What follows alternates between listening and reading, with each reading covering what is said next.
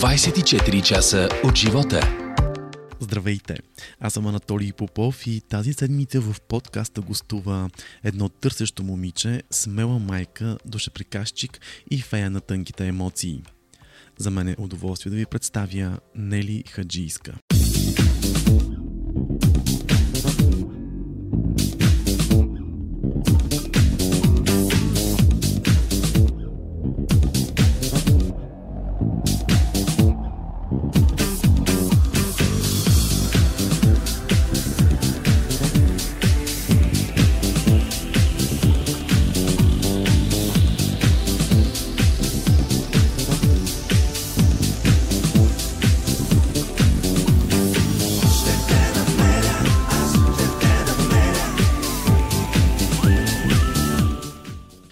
Нели, как си?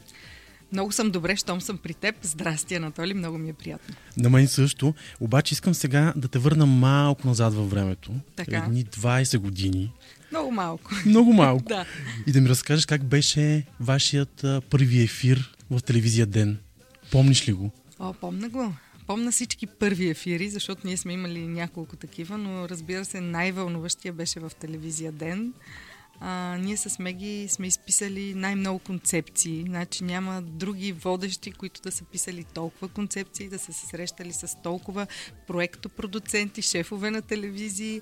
И тогава си спомням, че напуснахме интернет телевизия. Ни Дала Ага Гафари ни беше гостувал и той ни направи среща с собственичката и шефката на телевизия Ден, Денка Иванова, която се влюби в идеята на Търси се.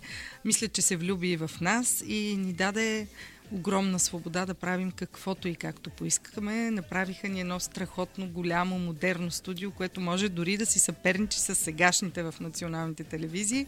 Толкова много се вълнувахме, че сега се сещам един момент, който с Меги винаги си го говорим, но искам да ти го покажа. Когато някой споделеше нещо много интимно и съкровено, ние бяхме толкова щастливи, че отлепвахме ръцете си от диваните, се едно летим. Разбираш ли, просто толкова сме се вълнували. Толкова ни е било важно да можем да развълнуваме хората, че наистина летяхме. Първият ефир, си го спомням, беше с Николай Георгиев, тогава водещ на Руска Рулетка. Той беше наш вече почти приятел, защото ни беше гостувал няколко пъти в интернет телевизия. Пиехме вино, така беше концепцията на предаването и беше... Просто не помня на кой свят се намирах от вълнение. Голяма, сбъдната първа мечта. Много вълнуващо. А всъщност как избрахте името? Търси се. Да. Търси се, моята сестра Ади Адриана е кръстник на нашето предаване. Ние с Меги казахме, че искаме да е нещо, което да загатва, че ще търсим истинската същност на хората, че ще търсим дълбочината, душата, онова, което хората не знаят. Имахме няколко варианта и моята сестра Ади избра Търси се. И знаеш ли, години по-късно си давам сметка какво голямо значение има името, което управлява по някакъв начин цялото предаване, нашите животи. Смеели сме се с Меги, че примерно отчаяни съпруги станаха отчаяни съпруги, а ние продължаваме да търсим и да намираме всичко, което е важно и за нас като хора, и за предаването. И както казвате вие, който търси, намира. Намираме, да, това е най-хубавото. Да. А каква всъщност е вашата тайна на Търси се? Ами тайната е наша лична тайна, че не губим интерес и любопитство към това, което правим вече толкова години и че ние наистина все още, макар и да не си отлепяме ръцете от диваните, страшно много се радваме, когато успеем да достигнем до дълбочината на госта. Аз вярвам и изповядвам теорията, че на дъното на всеки един човек се крие един по-добър такъв. И въпросът е да успееш да стигнеш до там и да го покажеш, защото всички ние се раждаме добри. Разбираш ли? И с времето, каквото и да ни се случва, това са само някакви рани, травми, които ни правят едни или други. Но когато успееш да пробиеш отвъд маската и обвивките, които си слага всеки човек, тогава виждаш, че всички са добри на дъното на душата си. И когато вярваме и тръгваме с този подход към хората, те го виждат, усещат го там на място и се разкриват точно такива добри. Да, и успявате и няма нищо жълто, което е много важно. Ами знаеш ли, тук има две теории. Ако някой иска да намери жълто, защото след това цялата информация отърси се отива в жълтите вестници, но по съвсем различен начин. Жълтото според мен е в начина, по който се поднася една информация, а не в самата информация. При нас има много информация, която след това се взима и се прави жълта. Защото за първи път споделят неща, искат се прошки, плаче се и така. Това, ако го разкажеш по грозния начин, може да бъде жълто. Но ние понеже го разказваме с добро и то няма такъв оттенък. Да, разбирам те. На мен така ми се случи скоро в едно интервю с Стефания Колева, който правих, и после жълтите медии го бяха взели.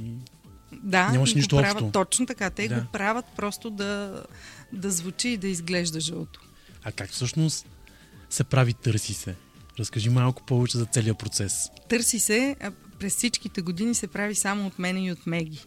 Това е тайна също много голяма според мен и там се корени успеха на това, което постигаме на екран, защото ние нямаме голям екип от редактори, от репортери, от сценаристи. Всичко правим двете сами. От поканата към госта, от разговорите с близките хора, срещите с тях, самите интервюта. След това ние описваме кое да влезе и кое да не влезе. Тоест цялата подготовка е наша и ние сме много наясно с всичко, което се случва на всяко едно ниво. Ние не сме просто едни водещи, на които някакви хора са свършили работата и те стоят просто и задават въпроси. Не. Ние сме минали целия път и винаги сме го минавали сами. Тайната след 20 години мисля, че е там, че вече познаваме много добре хората, които идват при нас. Познаваме ги преди да се оженят, след като се оженят, познаваме ги като се разведат, като имат деца, като им пораснат децата. Просто ние наистина знаем вече много неща за тях. Скоро си говорихме с Теди Духовникова и с мъжа и Чефо, че ние ги снимаме, когато децата им бяха бебета. Сега децата им са големи хора. И през целия този процес те са ни гостували, виждали сме се. Просто наистина имаме много голяма информация. Много голям обем от информация за хората. Всъщност ти и Меги сте част от тяхните семейства. А това наистина е така, знаеш ли защо? Съвсем пък скоро шайбата, който ще видим тази неделя в Търси се, каза: благодарение на вас, аз имам последното интервю с дядо ми и примерно цялото семейство се събира и си пускат запис на Търси се, за да си припомнат негови думи. Тоест предаването става част от емоциите на цялото семейство. То не е само за самия гост, а за всички участници. И наистина е много вълнуващо да знаеш, че пазиш последните спомени от най-скъпите хора на дадения гост.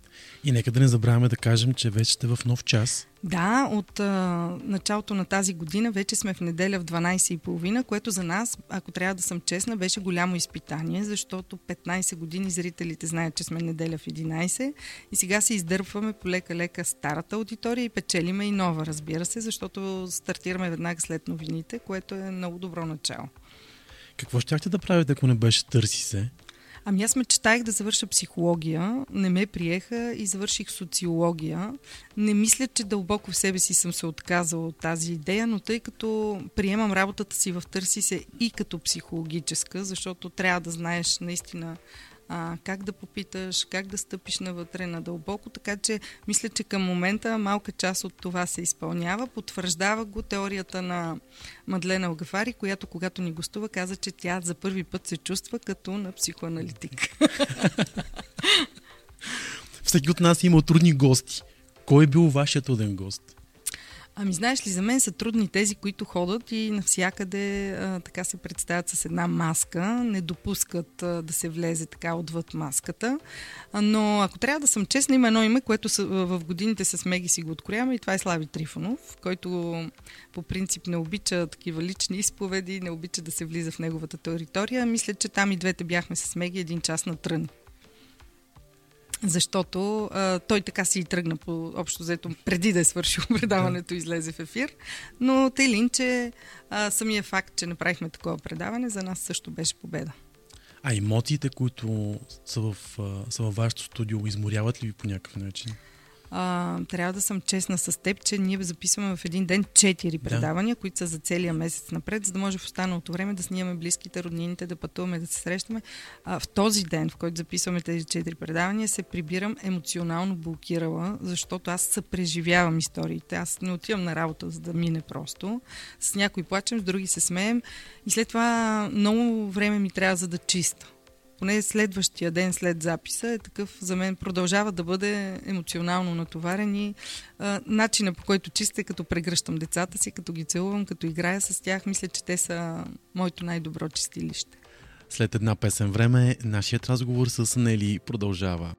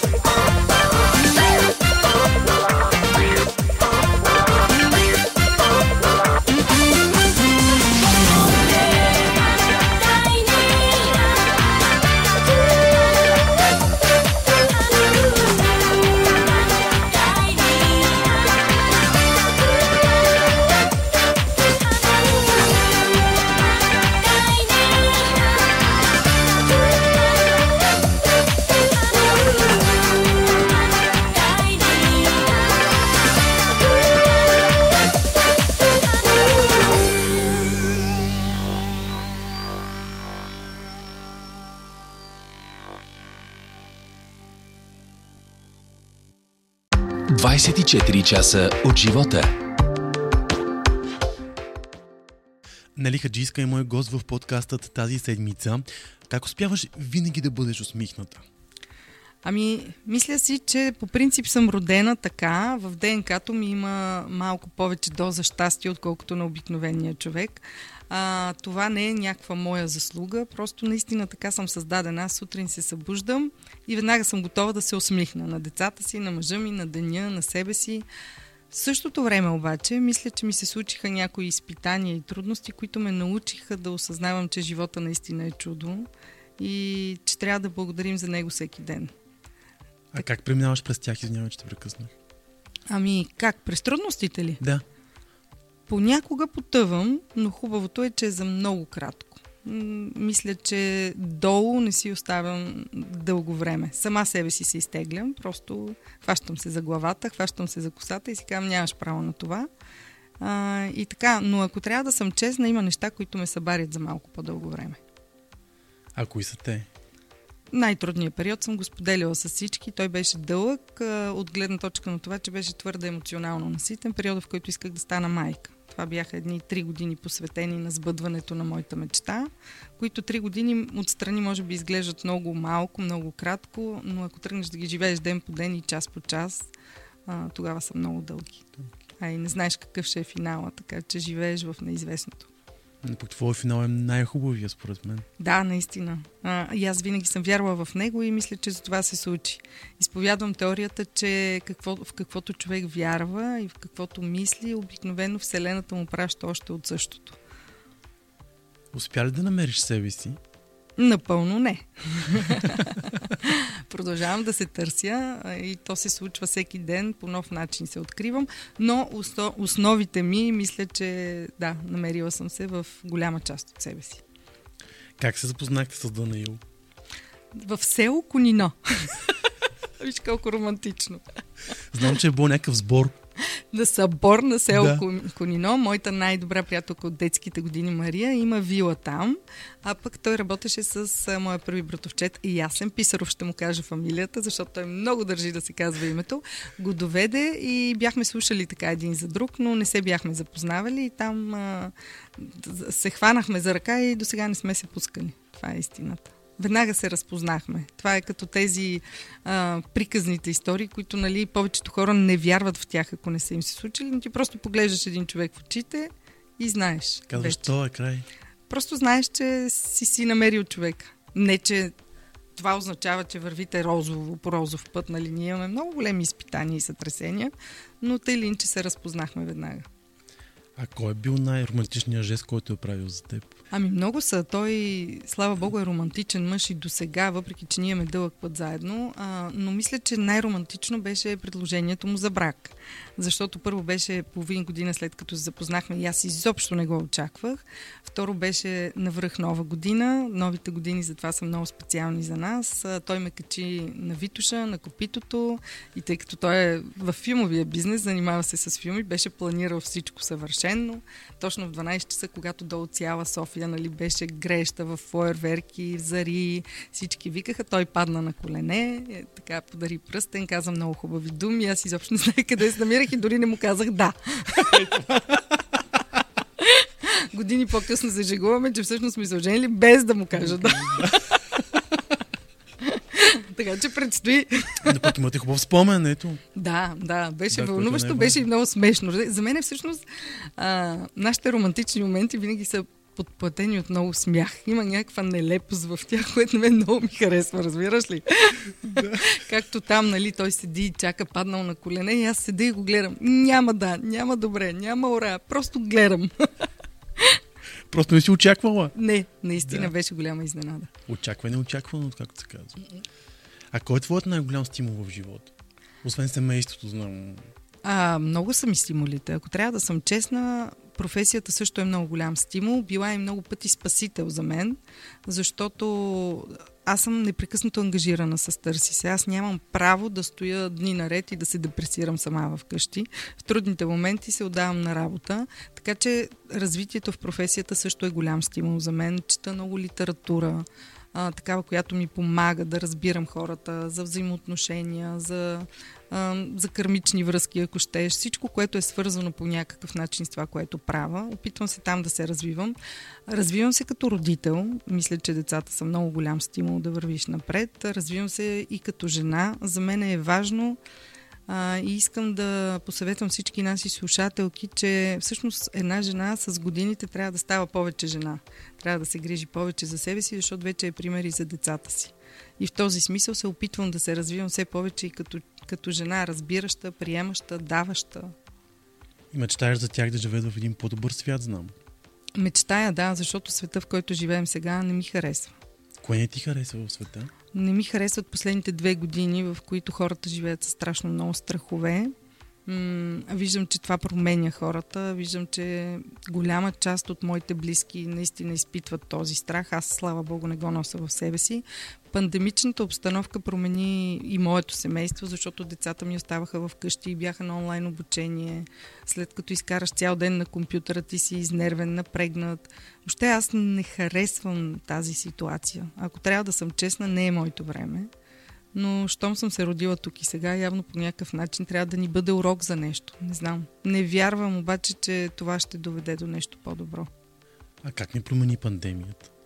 Ами аз, моите наблюдения са, че хората станаха се с по-големи страхове, все по-затворени, защото ако преди се събирахме в големи компании, някой прегърне друг и се изкашля, не беше проблем. Сега, ако се изкашляш в голяма компания, всички те гледат накриво. Бягат от теб, странат от теб. Имам много приятели, които също като нас обичаха да пътуват, но не си го позволяват, защото се страхуват. Смятам, че ни затваря все повече и повече. Целта на човешкото съществуване е да бъдем социални, да общуваме, да се докосваме, да се прегръщаме.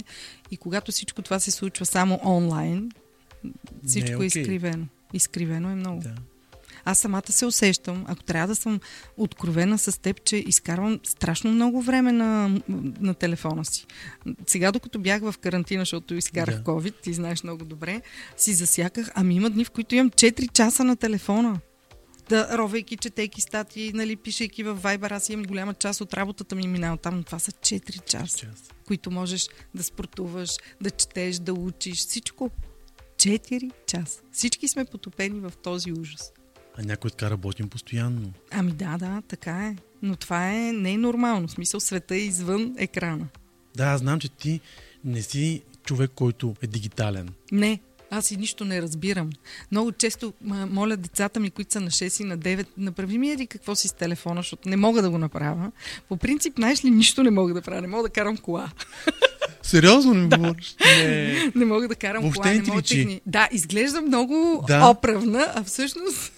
Нищо не мога да правя, разбираш ли? Дори готвенето така се случи последните години заради децата ми, а не защото мога или съм много така надарена в тази посока, а от нужда. Чиста нужда. Ей, това е. Ти направо ме разби наистина. Да. Аз имам вид на жена, която може да прави всичко. Всичко, точно така, да. Нищо не мога да правя. Човек, страх ме е да шофирам. Техника, нищо не разбирам. Крушка не мога да си завинта. Никога не ми се случва. Изпадам в пълен ужас и шок, ако трябва нещо такова да направя. Пък с тези нови технологии, абсурд. Аз дори не мога да си направя сама Инстаграм. Какво ще правим така? Затова нямам. Разбираш ли? Какво ще правим така без тя? Ами аз не искам да се модернизирам. Аз пък си държа на стария начин на живот, да отида, да видя някой, да го прегърна, да го пипна, да го докосна, да му се радвам, а не да му пиша съобщения в месенджер. Не ми харесва, не е моето. Ей, това е. Ти направо мешаш, но чакай сега. Чакай да видиш, който е тук на гости. Още от забавните истории на Нели, веднага след една песен време.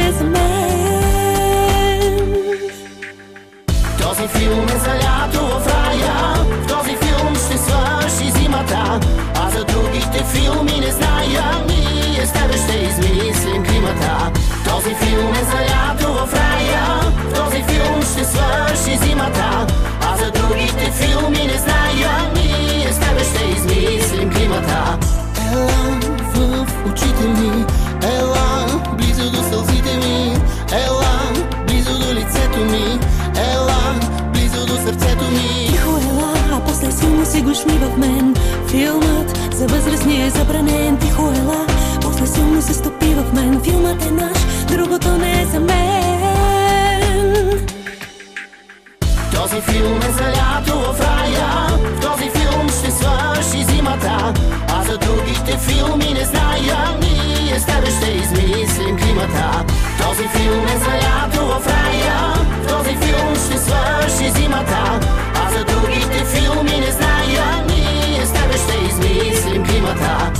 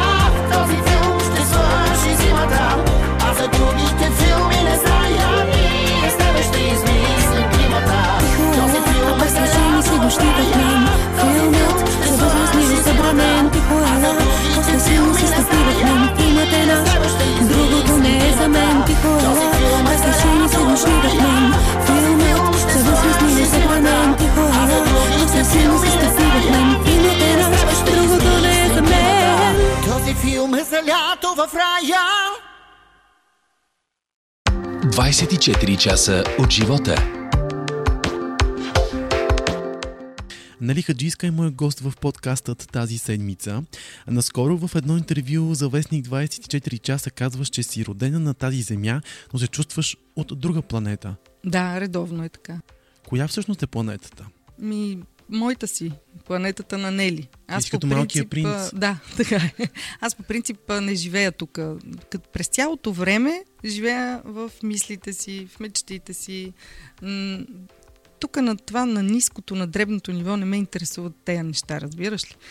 Битовия план ми е много труден да се справя с него и, нали ти казвам, затова и трудно съществувам да. И ги правя тези неща. Живея в мечтите си и по принцип ходя няколко педи над земята. А за какво мечтаеш?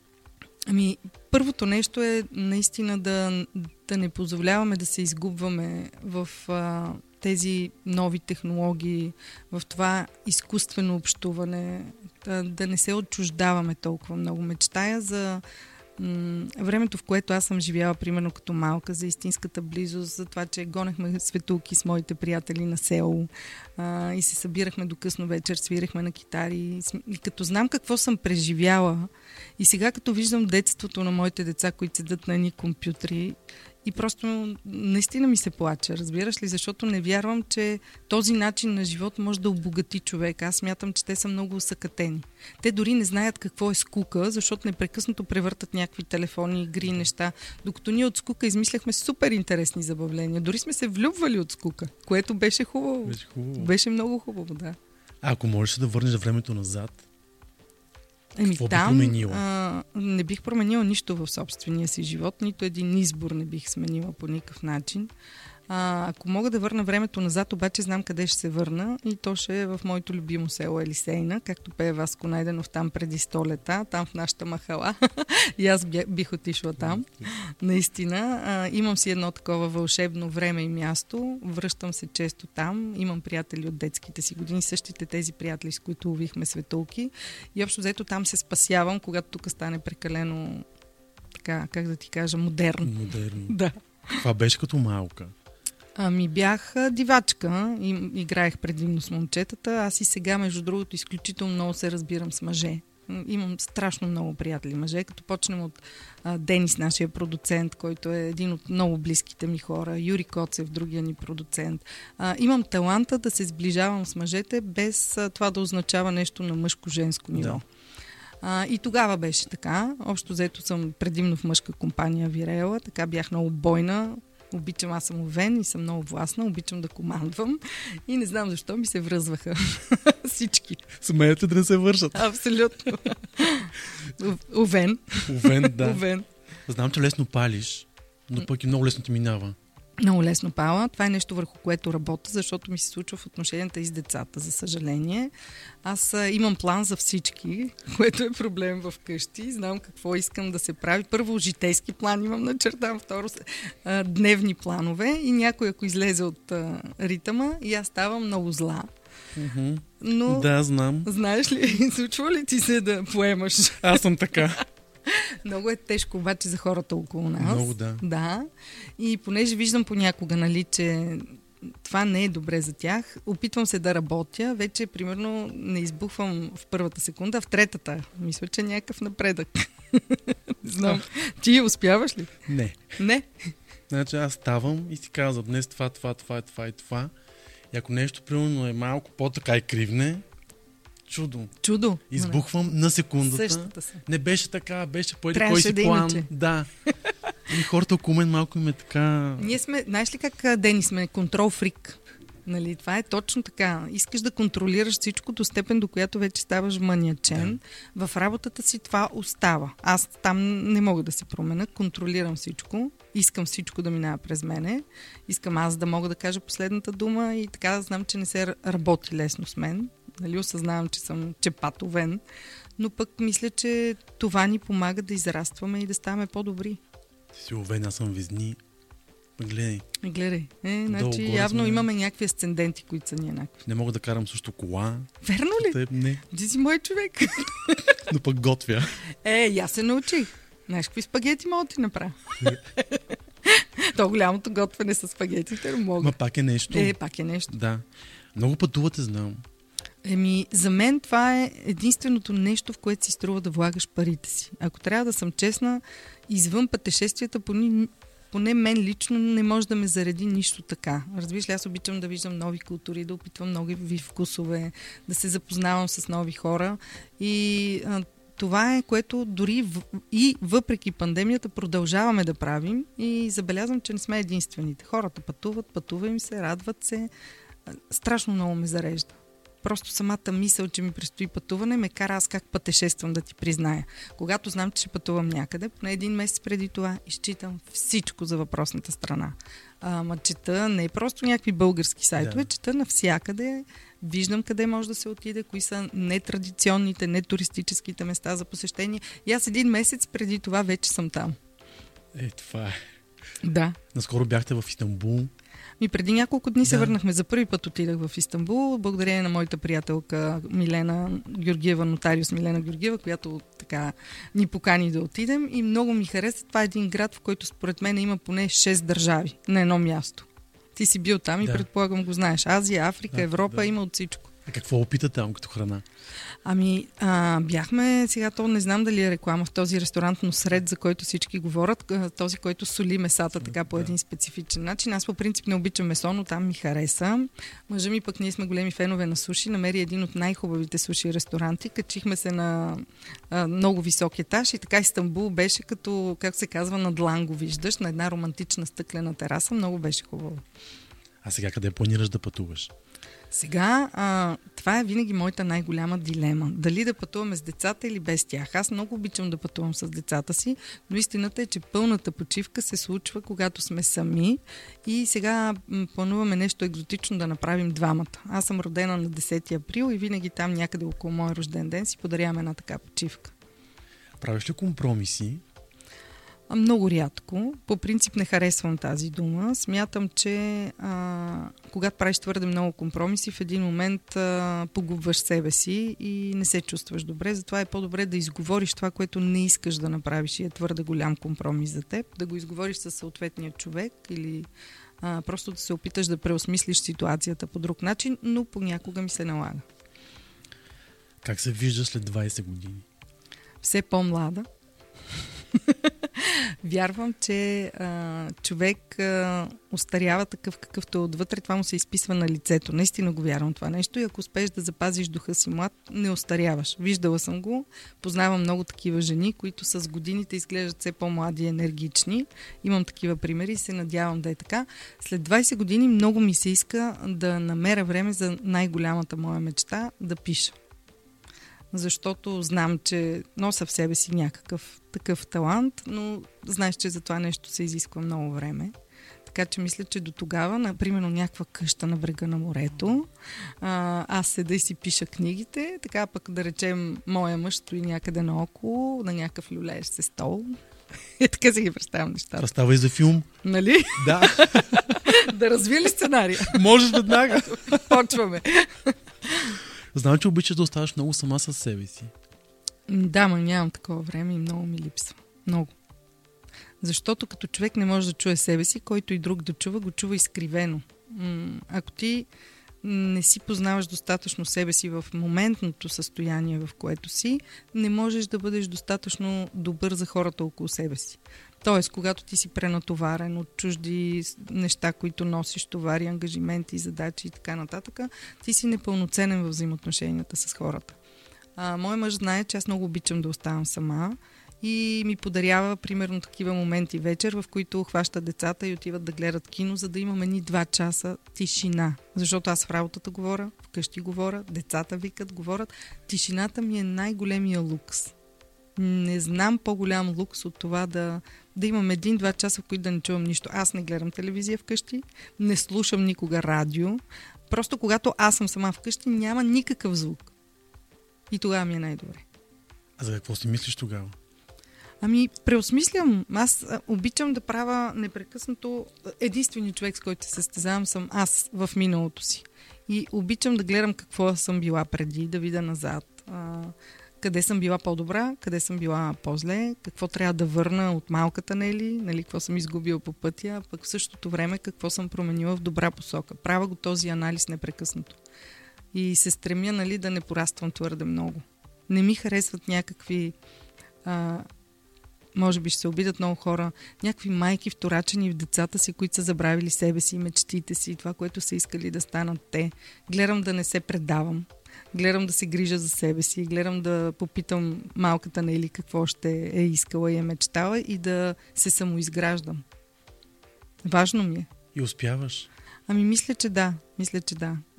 Гледам да не се потапям в една роля, независимо каква е тя. Нито се възприемам като водещата на Търси се, нито като майката на Тодор и Гори, нито като съпругата на Даниел. Гледам да съм на много места и в много роли. И смятам, че там всъщност се случва баланса. Ти си като калец слънце. Огрееш насякъде и успяваш. Чак насякъде не, но наистина смятам, че е по-добре да отгряваме по-голяма част от себе си, от пространството около нас. Мисля, че казах май всичко. Еми, достатъчно. Много ми беше интересно. Искам още. Чакай да правим. Питай ме още. Чакай, тук ме шашна, не караш кола, не такова. Нали? Виж как те размазах. Много добре създавам грешно впечатление, разбираш ли? Такова, особено първото впечатление, винаги мога да го докарам до страхотно първо впечатление и хората още не знаят колко съм немощна. Не така, как ще си немощна? Има неща, в които съм. Една кола. И аз не мога да карам голяма работа. Да. Плюс това има хора, които работят. Моят човек, който ме кара, моето такси, е Жорката, който спечели гласът на България. Да. И толкова ми е забавно с него. Той мисли за шофирането, но той пее, говориме си. Защо да загуба това нещо и да трябва аз да се вълнувам зад някакъв волан? Нали, ето. Да. Значи, ти всъщност имаш шофьор. Да, имам човек, който ме вози, така е. Да. И в работата си имам шофьор, който ходим с него цеце да го поздравя по снимки. Идва от къщи, взимаме, връщаме и така. И пък мъжа ми ме кара в свободното време, така че нямам някаква потребност от тази кола. Само ме напряга. Плюс това, знаеш ли, искам да ти разкажа една много смешна история. Понеже не шофирам, аз изобщо не разпознавам колите. Аз не знам коя кола, каква е, само по цвят. Наш приятел ще ме кара до вкъщи. Караме, оставяме и друг наш общ приятел каза: ти видя ли с каква кола те закара? И аз казах: да, червена. А то се оказва Ферари. Човек! Единственото, което ми направи впечатление, че е много ниска и трябва да се изгърба, за да седна. Да. Нито ме интересува модели коли, нито се... Разбираш ли, нищо не разбирам от тая тема. И видях, че е червена. Някак не видя, защото знаеш, че се вълнувам от цветове, от такива неща. Аз се качвам и в чужди коли, така че нали? Идват да ме вземат, аз въобще не виждам, се качвам и хората, които сме гледат... Според мен е увреден някакъв център в мозъка. Сигурно не знам. Да, това не е нормално. Реално на моменти много ми се кара кола. Но това са примерно на моменти, в които те са 5 минути. И ти минава. И после не минава, да.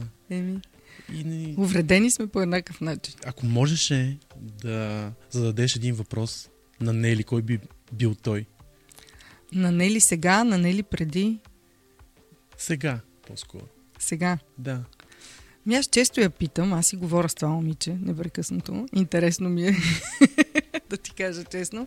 Нямам незададен въпрос към себе си. Задавам си непрекъснато. Имам отговори, които не съм си дала. Търся ги се още. За някои от собствените си постъпки нямам обяснение. Те се случват импулсивно, веднага, директно.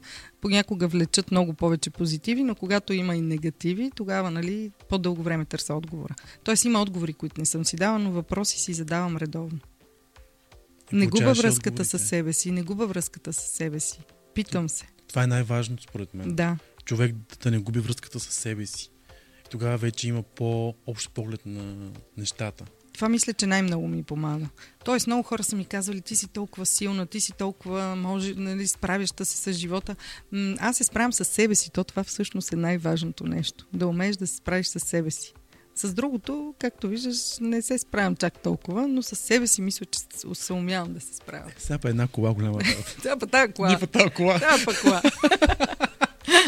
Много ти благодаря. И аз ти благодаря. Беше много забавно. И на мен. И знаеш ли, много ми хареса, че имаш точно това любопитство, което имам и аз към хората. И тогава се случват истинските разговори. Диалога тогава се случва. Така е.